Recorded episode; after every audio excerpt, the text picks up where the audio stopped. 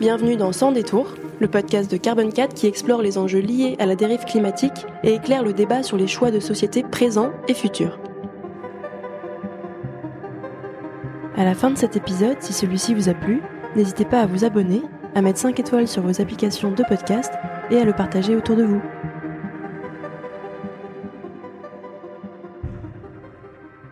Bonjour Arthur, tu es manager et co-responsable du pôle biodiversité chez Carbon 4 et je suis très heureuse de prendre ce temps avec toi pour parler de biodiversité. Bonjour Louise. Euh, du coup, un petit point de précision avant qu'on commence. Euh, pour apporter une vue d'ensemble sur le sujet, on s'est dit qu'on allait structurer nos échanges en trois épisodes. Euh, un premier dans lequel on va parler d'érosion de la biodiversité. Mhm. Un second qui portera sur les liens entre biodiversité et climat. Et enfin, un troisième qui abordera les solutions et le rôle des différents acteurs. Donc aujourd'hui, on va parler de la crise de la biodiversité, qu'on appelle aussi euh, érosion de la biodiversité ou crise du vivant. Est-ce que tu peux commencer par nous expliquer de quoi on parle quand on parle de biodiversité? Alors je pense que pour ça, le plus simple, c'est de revenir à l'étymologie. La biodiversité, c'est composé de bios, qui veut dire la vie en grec, et de diversité. Donc la biodiversité, c'est la diversité de ce qui est vivant. Et on peut la définir essentiellement à trois niveaux. Le premier niveau, c'est la diversité des écosystèmes. Donc c'est le fait qu'il existe des forêts, des savanes, des prairies, des zones côtières, des zones humides, une grande diversité d'écosystèmes. Ensuite, à l'intérieur d'un écosystème, on peut parler de la diversité des espèces qui composent cet écosystème. Et donc c'est le fait qu'à l'intérieur d'une forêt, par exemple, il existe euh, des amphibiens, des oiseaux, des reptiles, des champignons, des plantes, des essences d'arbres dans une grande diversité. Et enfin, à l'intérieur d'une espèce, on peut définir la diversité au niveau génétique. Donc c'est la diversité des populations, le fait que les différents individus d'une même espèce soient diverses. Donc on a trois niveaux, la diversité des individus, des espèces et des écosystèmes. Et c'est tout ça qui compose la biodiversité. Deux points qui me semblent importants de souligner. La première chose, c'est on dit que les espèces animales et végétales vivent dans un écosystème. Je pense qu'il est plus correct de dire que ces espèces le forment, qu'elles le composent. L'habitat, c'est pas quelque chose qu'on peut définir indépendamment des espèces qui l'habitent. C'est véritablement les plantes, les animaux, les champignons, les micro-organismes qui dépendent d'un habitat pour leur subsistance qui en même temps le forment et le composent. Tout ça est un tissu vivant.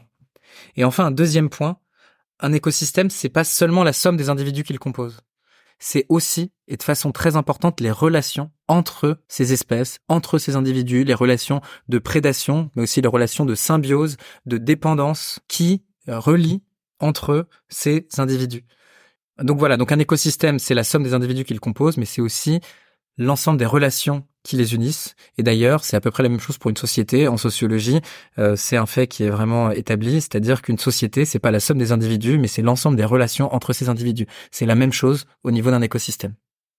Du coup, quand on parle euh, d'érosion de la biodiversité, en fait, il s'agit de quoi exactement? L'érosion de la biodiversité, c'est qu'on est dans une phase de réduction très très rapide des populations sauvages, des plantes et des animaux. On a des exemples assez connus d'extinction d'espèces. Donc, par exemple, le dodo qui a disparu de l'île Maurice au XVIIe siècle. On a aussi le dauphin du Yangtze qui a disparu vers 2006. Mais on a aussi beaucoup d'autres disparitions d'espèces bien moins emblématiques. Euh, on parle souvent des vertébrés, des gros animaux, mais il y a aussi toutes les plantes et tous les invertébrés. Il y a une étude qui a été publiée en 2022 par Biological Reviews qui dit que si on inclut tout le monde, euh, c'est environ 7,5 à 13 des espèces de plantes et d'animaux donc vertébrés, invertébrés inclus, qui auraient disparu depuis 1500. Dans l'ensemble, euh, qui est le GIEC de la biodiversité, nous dit qu'aujourd'hui, il y a environ une espèce sur quatre qui est menacée. Donc on a un grand risque d'extinction. Donc il s'agit de disparition d'espèces, mais il s'agit aussi plus simplement de disparition, de réduction très brutale des populations. C'est-à-dire qu'on a différentes espèces qui n'ont pas du tout disparu, mais qui ont vu leur population chuter drastiquement on a un chiffre qui nous est fourni par le WWF dans son rapport de 2022 et peut-être celui qu'il faut retenir, c'est que en 50 ans, les populations de vertébrés sauvages, donc les poissons, les oiseaux, les mammifères, les amphibiens et les reptiles, ont chuté d'environ deux tiers. C'est-à-dire que depuis 1970, là, le volume de vertébrés a diminué de deux tiers. Donc c'est extrêmement brutal. Et c'est pour ça qu'on parle de sixième extinction de masse. Il y en a eu cinq avant qui représentent les phases de transition d'une ère à une autre. Euh, une qui est très célèbre, c'est la disparition des dinosaures, par exemple. Ça a été une extinction de masse et ça a donné vraiment une transformation de la vie sur Terre avec la disparition des dinosaures qui a permis l'émergence des mammifères. Ce qu'on vit actuellement, c'est comparable et même, selon l'IBES, c'est beaucoup plus brutal. Euh, L'IBES nous dit que cette sixième extinction va beaucoup plus vite que n'importe laquelle des cinq précédentes. C'est pour ça qu'on parle à raison aussi, on parle d'érosion de la biodiversité, mais il est parfois plus objectif, plus correct de parler d'effondrement de la biodiversité. C'est un mot qui est un peu politique, c'est un mot qui gêne un peu parfois, mais quand on regarde les chiffres, deux tiers des populations qui disparaissent, une espèce sur quatre en danger, une vitesse de disparition qui est absolument incomparable à tout ce qu'on a vu avant, c'est assez correct de dire que en ce moment la biodiversité s'effondre. Et du coup, on parle d'effondrement de la biodiversité, de sixième extinction de masse. Pourquoi euh, réellement c'est préoccupant? Donc déjà, il me semble qu'on peut considérer que le vivant a une valeur intrinsèque, c'est-à-dire que ce qui existe a le droit d'exister et donc que la disparition de la biodiversité est un problème en soi. Mais même au-delà de ça, le fait est que nous dépendons de la biodiversité pour vivre. La planète Terre, telle qu'on la connaît, n'existe pas indépendamment de la vie qui l'habite. Par exemple, avant la vie sur Terre, il n'y avait pas d'oxygène dans l'atmosphère. C'est l'apparition de petites algues et de cyanobactéries dans les océans qui se sont mis à faire de la photosynthèse, euh, qui a rejeté énormément d'oxygène d'abord dans l'océan, puis dans l'atmosphère, et qui a créé l'air tel que nous le connaissons aujourd'hui. Donc en fait, tout notre environnement est façonné par la vie. C'est pas quelque chose qui habite dedans de façon indépendante. Et c'est vrai pour tout un tas de choses, pour l'air, mais aussi pour l'eau, pour le climat, pour les sols, tout ça est régulé par les écosystèmes. Donc souvent, pour parler de tout ça, on parle de services écosystémiques pour renvoyer à tous les services que la nature nous rend, et d'ailleurs nous rend gratuitement. Ça rassemble plein de choses différentes. Euh, les écosystèmes nous fournissent de la nourriture, la chasse, la pêche, mais aussi les espèces végétales, euh, nous fournissent aussi des matériaux, des fibres, du bois et euh, tout un tas de matériaux qui servent dans l'artisanat, mais aussi dans l'industrie. ça nous fournit des médicaments, des molécules pharmaceutiques et là, de nouveau, il ne s'agit pas seulement de la médecine traditionnelle. On a des médicaments qui sont à la pointe euh, des cures existantes contre le cancer qui proviennent de la nature et qu'on ne sait pas synthétiser en laboratoire. C'est aussi la régulation de cycles dont nous dépendons par exemple, la régulation du cycle de l'eau, euh, la régulation des sols, la régulation du climat, c'est extrêmement important, mais les précipitations, euh, la température, les niveaux d'humidité et aussi des choses relatives aux sécheresses, aux inondations sont régulés par les écosystèmes. On a aussi des espèces qui viennent polliniser nos cultures. Euh, c'est un exemple très connu, mais quand un pollinisateur disparaît et qu'on est obligé de tout féconder à la main, c'est horriblement compliqué et d'ailleurs c'est très cher si on veut le voir de façon économique. On a encore des enjeux avec les ravageurs des cultures. On a plusieurs exemples où la disparition d'une espèce d'oiseau ou tout simplement la dégradation d'un écosystème a été suivie par l'arrivée massive euh, d'un ravageur euh, et euh, de nouveau avec des conséquences terribles sur l'agriculture. Et sans parler même de tous les services culturels, spirituels qu'ils nous rendent. Et on est tous très heureux de pouvoir se balader dans une forêt ou de profiter d'un joli paysage. Et donc, concrètement, la disparition du vivant est associée à une disparition de ces services écosystémiques c'est-à-dire à la perturbation de mécanismes qui sont essentiels à nos activités. Donc, euh, comme pour le climat, on anticipe euh, que l'effondrement de la biodiversité va avoir des conséquences dévastatrices pour nos sociétés humaines. En première ligne, pour la biodiversité, on a l'agriculture. On en a déjà parlé un petit peu avant, mais comme ça va affecter le climat, les cycles de l'eau, les pollinisateurs et les ravageurs, euh, la première conséquence attendue, c'est des perturbations ou des réductions de la productivité ou de la production agricole, et donc ça peut donner des, famines. Euh, on a aussi des conséquences qui sont liées aux climats locaux, des sécheresses, des inondations, mais encore des épidémies. Dans le cas du Covid-19, par exemple, on se souvient que c'était euh, lié, euh, il y a plusieurs études qui ont lié ça euh, à des impacts sur les écosystèmes, qui augmentent en fait les zones de contact entre les espèces sauvages et les populations humaines, et donc augmentent les risques de zoonose. et la conséquence de tout ça, comme pour le climat, c'est qu'on anticipe une augmentation des tensions, des conflits, potentiellement des guerres pour l'eau, pour la nourriture, etc. Donc, il s'agit vraiment pas de quelque chose de cosmétique. C'est pas euh, le vivant disparaît, c'est dommage parce que ce sont des espèces. Enfin, oui, d'ailleurs, c'est le cas, mais c'est aussi avant tout une question de subsistance de nos sociétés et de maintenir la vie telle que nous la connaissons, de maintenir des bonnes conditions de vie pour les populations humaines. Euh, voilà, on est lié à la bonne santé des écosystèmes pour notre propre santé et notre propre bien-être. Un dernier point qu'on abordera plus en détail lors du prochain épisode, c'est que euh, la bonne santé des écosystèmes est aussi un facteur important de résilience au changement climatique. Et donc, euh, on a besoin des écosystèmes pour vivre, mais c'est encore plus vrai euh, dans le cadre d'un réchauffement très rapide du climat. Ok, donc tu parles de services écosystémiques, de services que nous rend la nature gratuitement quand on parle de ça, en fait, on parle de, nous rendre service à nous, société humaine.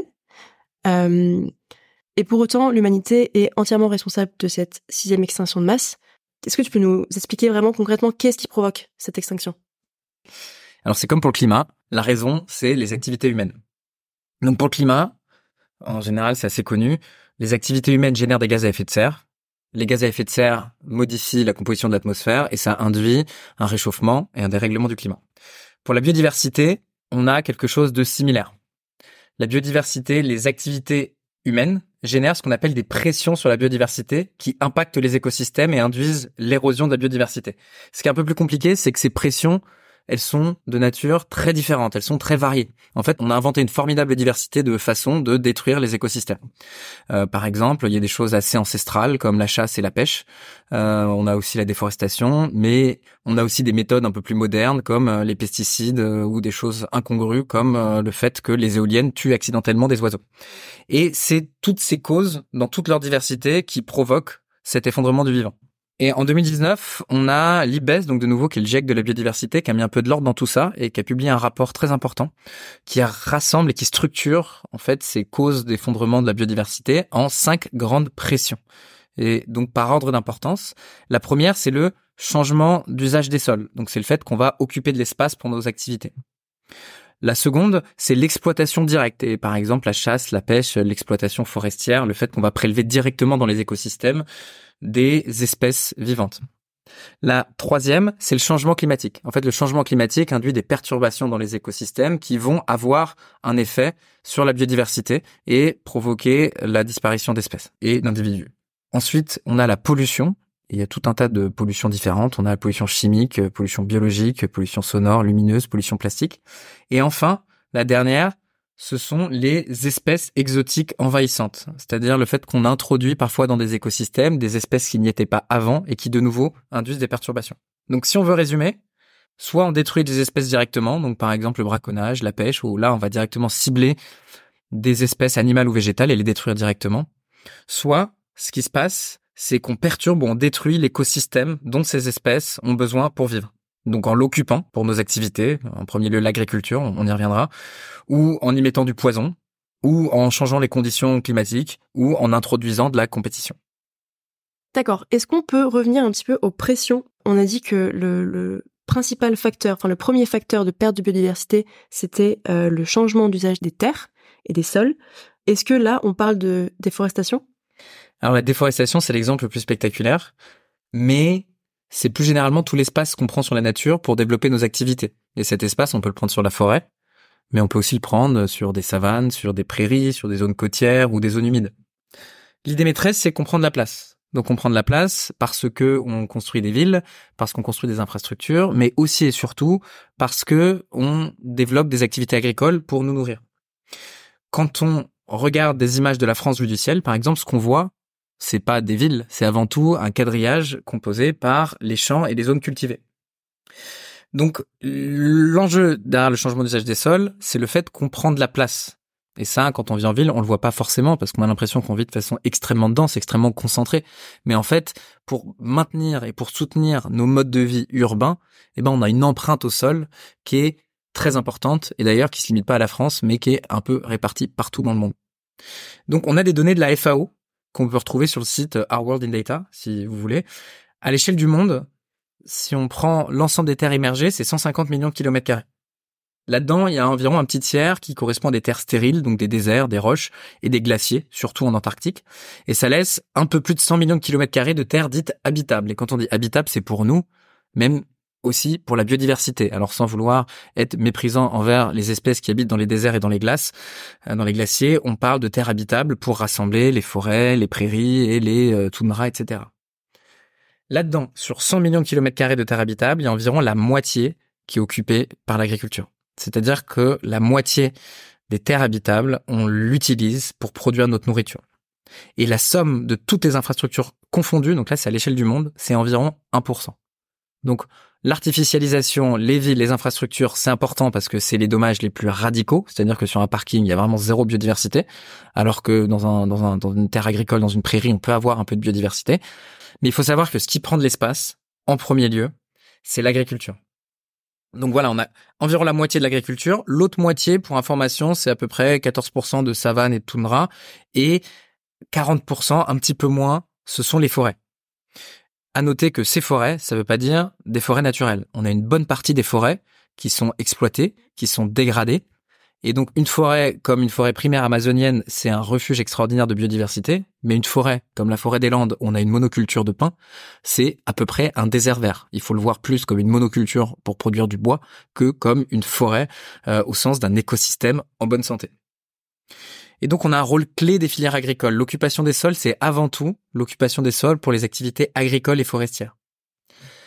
Et de nouveau, il faut noter quelque chose, c'est que quand on s'intéresse aux terres agricoles, donc de nouveau la moitié des terres émergées, il y a plus des trois quarts, 77%, qui représentent les filières animales. Alors, c'est vraiment pas un propos politique, mais c'est vraiment de façon objective. Si on regarde ce qui prend de la place, c'est avant tout ce qui est destiné à produire la viande et les produits euh, laitiers, euh, les œufs, etc. Pourquoi? Ben, Tout simplement parce que en fait, pour produire euh, une denrée agricole d'origine animale, il faut commencer par nourrir sa nourriture. Et donc pour une calorie qu'on récupère, eh ben il y a peut-être 5, 10, 15 calories qui auront été nécessaires de produire. Donc ça prend beaucoup plus de place. Les filières animales, c'est 77% de terres agricoles, des terres agricoles au niveau mondial, donc de nouveau selon les données de la FAO, pour environ un quart de nos apports nutritifs. C'est 18% des calories et 37% des protéines. Donc ça prend beaucoup plus de place. Donc sans être dogmatique, il y a vraiment un impact évident, encore plus que pour le climat, de l'agriculture et des filières animales.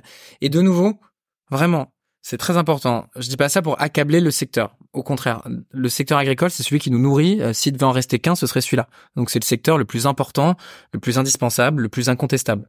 Et par ailleurs, l'idée c'est encore moins d'accuser les agriculteurs. Euh, les modèles alimentaires et les modèles de culture euh, qu'on observe aujourd'hui, c'est avant tout l'héritage euh, de, de, de, de, modèles agricoles, de politiques. c'est quelque chose d'extrêmement compliqué. Mais simplement, il faut souligner que quand on parle de biodiversité, au premier ordre, c'est une question de la place qu'on prend. Et de la place qu'on prend, c'est essentiellement l'agriculture. Et donc, une bonne partie des solutions qu'on peut imaginer passent par les modèles agricoles et l'alimentation. Et là, je pense qu'il y a plein de choses positives qu'on peut imaginer, euh, repenser des modèles agricoles qui pourraient être à la fois meilleurs pour le vivant, mais aussi pour notre santé et pour notre bien-être en général, euh, parce que on peut réduire nos consommations euh, finalement de produits d'origine animale et produire mieux ce qu'on fait par ailleurs, en augmentant aussi notre qualité de vie. Donc l'agriculture en premier ordre l'usage des sols, c'est l'agriculture. Mais on a aussi d'autres choses, on a aussi des activités minières qui vont prendre de la place, et bien sûr les infrastructures. On a dit que c'était que 1%, mais parfois euh, c'est des impacts plus important que ça. D'abord parce que on s'agit de destruction radicale et parfois long terme. Euh, quand on artificialise, quand on imperméabilise un sol, euh, c'est beaucoup plus, euh, on a détruit à beaucoup plus long terme que dans le cas d'activité agricole. Et aussi parce qu'il y a un enjeu de fragmentation des écosystèmes. Quand on construit une route, ça prend pas beaucoup de place, mais ça coupe un écosystème en deux et ça empêche la circulation de population et donc ça a des impacts aussi qui vont au-delà de l'empreinte au sol. Ok, merci, c'est très clair. Et je pense que c'est important d'insister sur le fait que l'agriculture euh, est au cœur du sujet de l'usage des sols, mais euh, sans mettre la responsabilité sur les agriculteurs et, agricultrices. Oui, je pense que c'est vraiment important d'insister là-dessus. Dire que c'est au cœur du sujet, euh, ça ne veut pas dire qu'il faut accuser les agriculteurs ou les rendre responsables des destructions. D'abord parce qu'ils nourrissent pas seulement eux-mêmes, mais la terre entière. et aussi, comme on l'a dit tout à l'heure, c'est une question sociétale et c'est la question d'un système dans son ensemble. L'idée, c'est plutôt de se dire qu'on doit collectivement réfléchir à la question de l'alimentation et de l'alimentation et même plus généralement de l'ensemble des filières agricoles, puisque l'agriculture, c'est aussi ce qui produit les biocarburants, c'est aussi ce qui produit un certain nombre de fibres, etc. Donc on doit réfléchir à la question de la production agricole et de l'alimentation collectivement pour imaginer des solutions pour la biodiversité. Parce que, on a parlé de l'usage des sols avant, mais aussi quand on prend une autre pression très importante qui est la pollution, de nouveau, on a un rôle important de ces filières agricoles, puisque la pollution, on pense d'abord à la pollution chimique, on pense d'abord à des peut-être à des produits chimiques ou à, des ou, à des marées noires, mais l'une des pollutions les plus importantes, c'est celle qui est liée aux fertilisants et aux pesticides, parce que c'est épandu sur des surfaces extrêmement importantes et dans des volumes euh, très conséquents. Euh, et là, de nouveau, on a un lien avec les filières agricoles. Les pesticides qui produisent une pollution chimique, qui en fait introduisent un élément toxique dans les écosystèmes, mais aussi les fertilisants qui, en augmentant les teneurs en azote et en potassium, vont créer ce qu'on appelle des phénomènes d'eutrophisation, euh, qui correspondent à un ajout excessif de nutriments dans les écosystèmes et qui vont provoquer des phénomènes comme les algues vertes, les algues rouges. On a aussi différents antibiotiques ou différents perturbateurs qui sont utilisés dans le cadre de l'agriculture qui vont impacter les écosystèmes. Donc, de nouveau, on a l'agriculture qui est au cœur du sujet pour la question de la pollution, euh, mais euh, de façon très importante, c'est pas du tout le seul secteur. La pollution, euh, c'est aussi la pollution qui est liée à l'usage de produits chimiques. Euh, donc euh, toutes les activités industrielles, ou en tout cas la plupart, utilisent des procédés chimiques qui font intervenir des produits chimiques qui peuvent créer des pollutions. les activités minières, de façon très importante, peuvent rejeter beaucoup de polluants dans les écosystèmes. Et donc partout, on a un amont minier de l'or, du fer, de l'aluminium, du cuivre, eh ben, on a des impacts liés à la pollution. Ensuite, au-delà de la pollution chimique ou biologique, on a aussi la pollution plastique, et ça, ça concerne surtout les océans, mais c'est un des facteurs majeurs euh, de, euh, disons, de perturbation des écosystèmes marins. Et alors là, la pollution plastique, pour le coup, c'est l'ensemble de l'industrie, l'ensemble de la consommation, puisqu'il s'agit des emballages. Et on a encore d'autres pollutions, la pollution sonore, la pollution lumineuse, qui sont liées à nos activités. Là, c'est plus proche des infrastructures. Donc voilà, donc la pollution, on a une grande diversité de pollution. On a celle qui est liée à l'agriculture, euh, avec les pesticides et les intrants, mais on a aussi toute celle qui est liée à l'industrie, les procédés industriels, euh, les amont miniers via l'extraction, mais aussi la pollution physique avec la pollution plastique qui vient affecter de façon très importante les océans et qui est liée à euh, tous les domaines de consommation. Ok, donc ça c'est pour... Euh, on a parlé d'usage des sols et euh, de la pollution. Est-ce que tu veux nous dire euh, un petit mot sur les autres pressions? Oui, et on peut commencer avec l'exploitation directe. L'exploitation directe, c'est au niveau global la deuxième pression, donc la deuxième cause de disparition de la biodiversité. Et pour les océans, c'est en fait la première. Pour les océans, la première cause de disparition de la biodiversité, c'est la pêche et en fait la surpêche. C'est le fait qu'on pêche beaucoup trop, on prélève des stocks de poissons bien au-delà de leur capacité de régénération. Donc il y a tout ce qu'on prélève pour le manger, mais aussi il y a toutes les destructions corollaires en fait qui sont liées aux techniques de pêche qu'on utilise. Par exemple les chaluts qui vont racler les fonds des océans et tout détruire pour prélever euh, quelques espèces, euh, ou encore euh, le fait qu'on va utiliser des filets qui font la taille d'un petit pays, et j'exagère à peine, et donc qui vont racler absolument tout. Donc les espèces qui ont une valeur commerciale et toutes les autres dont on a absolument rien à faire, mais qu'on détruit également.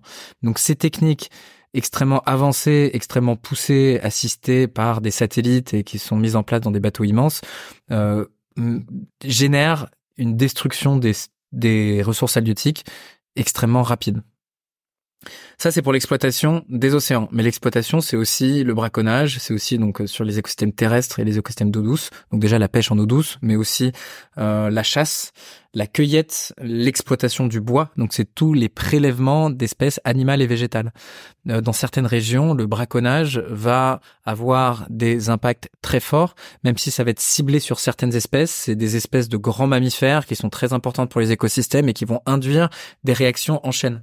Euh, l'éléphant, par exemple, dans les forêts du bassin du Congo, euh, c'est vraiment l'architecte des forêts. Il a un rôle de régulation et de maintien de tout l'écosystème. Et donc la disparition des éléphants va avoir des réactions en chaîne sur beaucoup d'autres espèces. Et c'est vrai aussi pour les grands carnivores. Les grands carnivores qu'on chasse parce qu'on trouve que leur peau est jolie euh, ou pour vendre les dents ou les griffes. En fait, ils ont un rôle régulateur, ils ont un rôle majeur. On a dit les écosystèmes, c'est avant tout des relations entre les espèces. Ils ont un rôle majeur dans ces écosystèmes et donc leur disparition induit des réactions en chaîne. Donc voilà, l'exploitation, c'est d'abord la pêche, c'est aussi le braconnage, la chasse, euh, l'exploitation de ressources aussi végétales. Voilà pour l'exploitation directe. On a aussi la cinquième cause en ordre d'importance qui sont les espèces exotiques envahissantes. Euh, ça, ça correspond à l'introduction dans un écosystème d'une espèce qui n'y était pas avant et qui va ou ajouter de la compétition et donc faire disparaître d'autres espèces euh, indigènes autochtones, ou euh, les détruire directement euh, par prédation. On a un exemple, par exemple, avec une écrevisse américaine qui a été introduite dans nos rivières et en fait, elle est habituée à des conditions euh, euh, un peu plus difficiles et donc elle est plus forte, elle est plus agressive et elle a pris la place de nos, de, nos écrevisses qui euh, qui voient leur population réduite. On a l'exemple très connu au sud du frelon asiatique qui détruit nos abeilles et on a beaucoup d'exemples comme ça des espèces. Et en fait, comment elles sont introduites? Souvent de façon accidentelle on a un système commercial mondialisé avec des flux euh, commerciaux d'un pays à l'autre euh, extrêmement denses et donc accidentellement parfois on transporte aussi des espèces vivantes, végétales ou animales. Parfois c'est une introduction qui est volontaire euh, à des fins agricoles, donc on va avoir une espèce d'arbre qui va être introduite pour son bois et qui va devenir envahissante justement. Parfois encore euh, c'est pour des raisons un peu plus incongrues. Donc on va introduire une plante ornementale ou un animal de compagnie euh, qui va finir par se reproduire euh, et avoir un impact significatif sur les écosystèmes, ce qui peut être le cas des chiens et des chats à certains endroits, des lapins ou de certaines plantes ornementales. Et enfin, la dernière cause, c'est le changement climatique. juste un mot pour dire qu'aujourd'hui, c'est la troisième en ordre d'importance. On attend qu'elle devienne la première à horizon du milieu du siècle. Euh, simplement, l'idée, c'est que le réchauffement du climat et la perturbation du climat modifient les conditions des écosystèmes et donc les espèces finissent par ne plus être adaptées à là où elles vivent. Si dans quelques années, en région parisienne, on a le climat euh, de la zone méditerranéenne, pour euh, schématiser, eh ben nos espèces qui ne sont pas méditerranéennes ne seront pas adaptées. Et ça va trop vite pour qu'elles puissent s'adapter. Donc ça, c'est l'idée générale. Maintenant, on en parlera un peu plus au prochain épisode. Ok, peut-être un, petit mot pour la fin. Très concrètement, pour un individu, d'où va venir son impact sur la biodiversité? Alors voilà, comme pour le climat, on peut, on peut en effet lier l'empreinte biodiversité à la consommation, le ramener à l'échelle individuelle. De nouveau, le but c'est pas de mettre la, responsabilité sur l'individu. On a chacun une empreinte, mais euh, l'érosion de la biodiversité c'est avant tout le résultat de dynamiques collectives, de modèles économiques et de choses qui se définissent à l'échelle de la société entière. Mais on peut, comme pour le climat, faire l'exercice de l'empreinte individuelle et en effet se poser la question de d'où vient mon empreinte biodiversité. Donc quels sont les éléments de ma consommation qui contribuent à l'érosion de la biodiversité? Et chacun peut en effet, à son niveau, essayer de réduire son empreinte sur la biodiversité. Et pour ça, il faut d'abord regarder, on en a déjà parlé, son alimentation. Puisqu'on l'a vu, une bonne partie des pressions sur la biodiversité sont liées aux activités agricoles et à la pêche. Et donc, c'est faire attention à ce qu'on mange, euh, réduire dans la mesure du possible ce qui vient des filières animales, puisqu'on a vu que ça prenait plus de place, et ça prend plus de place, mais c'est aussi plus d'intrants. Et pour le poisson, c'est lié euh, finalement à une surexploitation des océans. Donc, faire attention à ce qu'on mange, prioriser des filières végétales, mais aussi prioriser dans la mesure du possible euh, une agriculture raisonnée qui fait un usage réduit des pesticides euh, et des intrants, donc euh, agriculture raisonnée, agriculture biologique. Comme c'est lié à l'agriculture, au-delà de l'alimentation, c'est lié également aux autres produits agricoles, donc le papier, le textile, le bois. Ça va être aussi, mon empreinte biodiversité va provenir de tout ce qui émet du CO2. Comme on a vu que le changement climatique était la troisième facteur, était le troisième facteur d'érosion de la biodiversité, finalement, tout ce qui a un gros impact carbone a un gros impact sur la biodiversité. Donc prendre l'avion, c'est pas bon pour le climat et par conséquence, c'est pas bon pour la biodiversité. Et c'est vrai euh, de tout ce qui est très émetteur en carbone. Ensuite, on a aussi le plastique. Le plastique, c'est un facteur important de pollution des océans. Donc euh, tout ce qui va utiliser du plastique va avoir un impact sur la biodiversité marine et ce qui est important, c'est la quantité de plastique qu'on consomme, mais aussi comment il va être traité, donc être attentif aux enjeux de recyclage. On a aussi l'ensemble des produits de consommation qui ont, qui sont faits avec du métal, qui ont un important amont minier, vont avoir un impact sur les écosystèmes et de façon générale tout ce qui pollue, euh, le pharmaceutique, la chimie, etc. Sachant que de nouveau, on a deux enjeux combien de polluants on émet, finalement on consomme, mais aussi comment ils sont traités donc la question est de réduire euh, notre usage de produits polluants, mais aussi de faire attention à bien euh, en favoriser le recyclage et le traitement adéquat. Enfin, euh, la consommation d'eau a aussi un impact important sur les écosystèmes, sur les écosystèmes aquatiques, mais aussi les écosystèmes terrestres. Donc tout ce qui a une importante consommation d'eau euh, va avoir un impact sur la biodiversité dans l'alimentation, mais aussi dans les procédés industriels et dans la consommation directe de l'eau. Merci Arthur pour ces explications qui nous donnent les bases et qui nous permettent de, mieux appréhender les enjeux de l'érosion de la biodiversité. Euh, tu l'as dit, le changement climatique a un impact sur la biodiversité et c'est ce dont on va parler euh, plus en détail dans le prochain épisode. Oui, bah avec plaisir, parce que c'est un impact, mais il y a aussi une bonne partie des solutions qu'on peut imaginer qui sont à l'interface de la question du climat et de la biodiversité. Donc je serais très content d'en parler la prochaine fois. Merci pour votre écoute. N'hésitez pas à partager nos épisodes et à mettre 5 étoiles sur vos applications de podcast. Et rendez-vous sur le site de Carbon 4 pour approfondir ces sujets. À bientôt!